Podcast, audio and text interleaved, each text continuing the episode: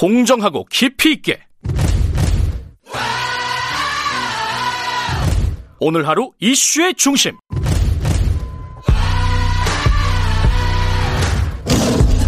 김경래의 최강 시사.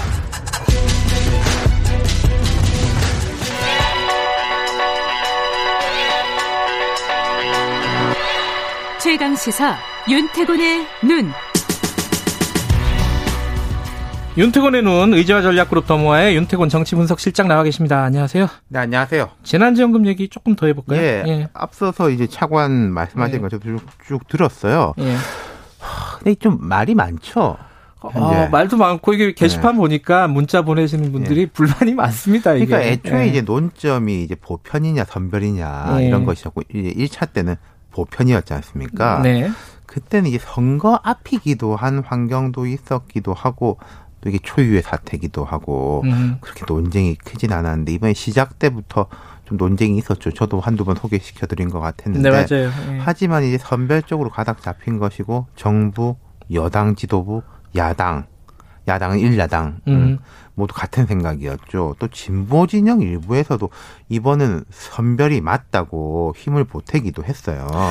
근데 이게 정리가 된 것 같았는데 네. 막상 편성을 하고 나서 얘기가 더 나오고 있어요. 그러니까 지금? 이게 사실은 보편보다 선별이 복잡하고 어렵죠. 음. 그럼에도 불구하고 이제 선별 쪽으로 결정된 거고 처음에 여론조사에서는 보편이 막 월등하게 높게 나온 걸로 나왔는데 결정될 쯤에서는 비등비등했었습니다. 네. 근데 지금은 이제 아무래도 좀 더 어려운 사람들한테. 집중하자 네. 그런 식의 좀 공감대가 이제 전반적으로 형성됐기 때문인데 네. 특히 뚜껑을 열어보니까 이 우리가 이제 선별이라고 하면은 우선순위를 설정하고 집중하고 뭐 이런 식이지 않습니까? 그렇죠. 들어오는 개념이. 근데 일단 좀 백화점식이다. 음. 이런 게 있어요. 예, 뭐이 사람 주고 저 사람 주고 하다 보니까 돈으로 치면은 7조 8천억 원, 어, 우리 헌정 사상 이제 59년 만에 4차 추경을 했다고 그래요. 61년도 네, 했었다면서요? 그리고 1961년은요, 그 국가 비상 재건 회의라고 올릭 이후에 군정 때. 아하. 그러니까 뭐 사실상 처음인 거나 음, 마찬가지니까 그렇죠. 이렇게 이제 급한 상황이라서 선별을 이제 하는데 또 7조 8천억 원이면 큰 돈인데 이리저리 쪼개놓고 보니까 뭐 찔끔찔끔식으로 느껴지기도 하고 음, 음. 그리고 아까도 이제 말씀하신 거 제가 들었는데 상당 부분은 신청주의예요 이게 음흠. 힘든 사람이 서류 떼가지고 이게 와가지고 신청해라 음. 라고 하니까 그게 이제 더 복잡해지는 줄여준다고는 면들이 하지만은 그래도 그렇죠. 신청을 해야 된다. 그러니까 이게 참 뭐 선별성 보편 보편성 선별 이제 이런 느낌도 이제 드는 것이고 음흠. 거기다가 이제 제일 큰 거가 하나 딱 걸렸지 않습니까? 뭐요? 2만 원요? 그렇죠. 통신비 2만 원. 이게 무슨 의미냐 이런 음. 반응들이 이제 있는 건데 통신비 2만 원 처음에는 이제 3, 40대는 빼고 준다고 그랬어요. 맞아. 그것도 네. 처음에 이상했었어요. 예. 이게 제가 좀 이해가 안 되는 대목이 처음에 이랬습니다. 당정에서는 당정 그러니까 예. 만 17세에서 34세 하고 50세 이상에게 2만 명 선별 지원하는 방안을 이게 검토한다. 이 검토한다라고 하면 사실 가닥 잡힌 거죠. 기사도 났는데. 근데 이제 이낙연 대표하고 문재인 대통령하고 회동하는 날 이낙연 대표가 건의하고 문재인 대통령이 아 나도 같은 생각이다. 화답하는 형식으로 다 주는 쪽으로 바뀌었단 예, 말입니다. 맞아요.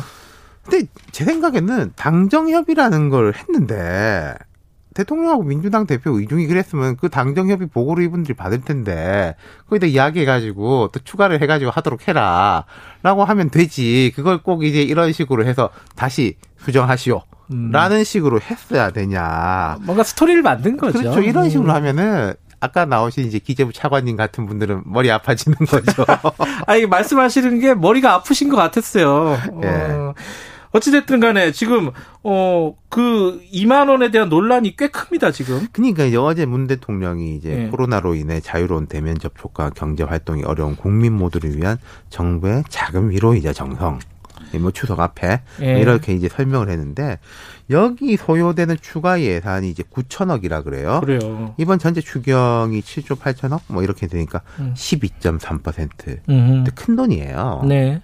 그리고 지금 377만 명 소상공인 자영업자와 중소기업 지원에 쓰이는 돈이 이번 추경의 절반 정도에서 3조 8천억이거든요. 네.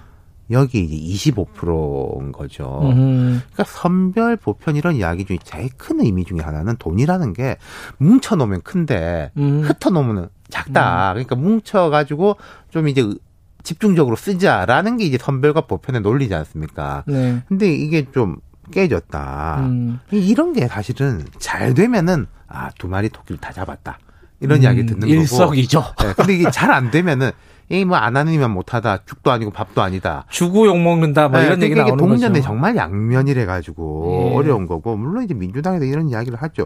4인 가족이라고 하면 뭐 저도 그렇게 생각합니다만은 4인 가족 2만 원씩 하면 8만 원이니까 뭐 상당히 큰 금액이긴 하죠.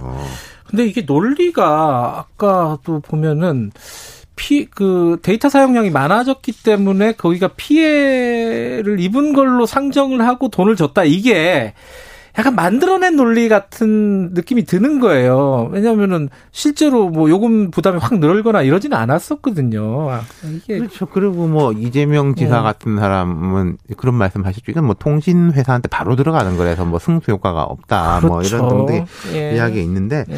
저는 이런 생각을 해요. 민주당 홍익표 정책위 의장이 어디 인터뷰에서 코로나 19 국면이 이런 식으로 계속되면은 내년 상반기에 또 지급해야 될지 모른다. 물론 아까 이재부 차관은 네.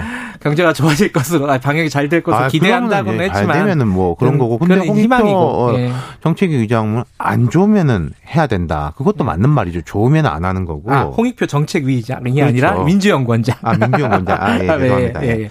근데 이제 제 생각은 이래요. 지난 1차 때도 정부는 선별의 무게를 실었지 않습니까? 그 그랬죠. 러면 했던 이야기가 또 들어갈 일이 있을지 모른다. 그건 음. 뭐 우리 공무원들 관료들 말이 맞게 돼 있- 됐어요. 네. 그렇다면은 그 1차를 하고 지금 2차 오는 동안에 몇 달이 지났지 않습니까? 네. 또 데이터도 쌓였죠. 그렇죠.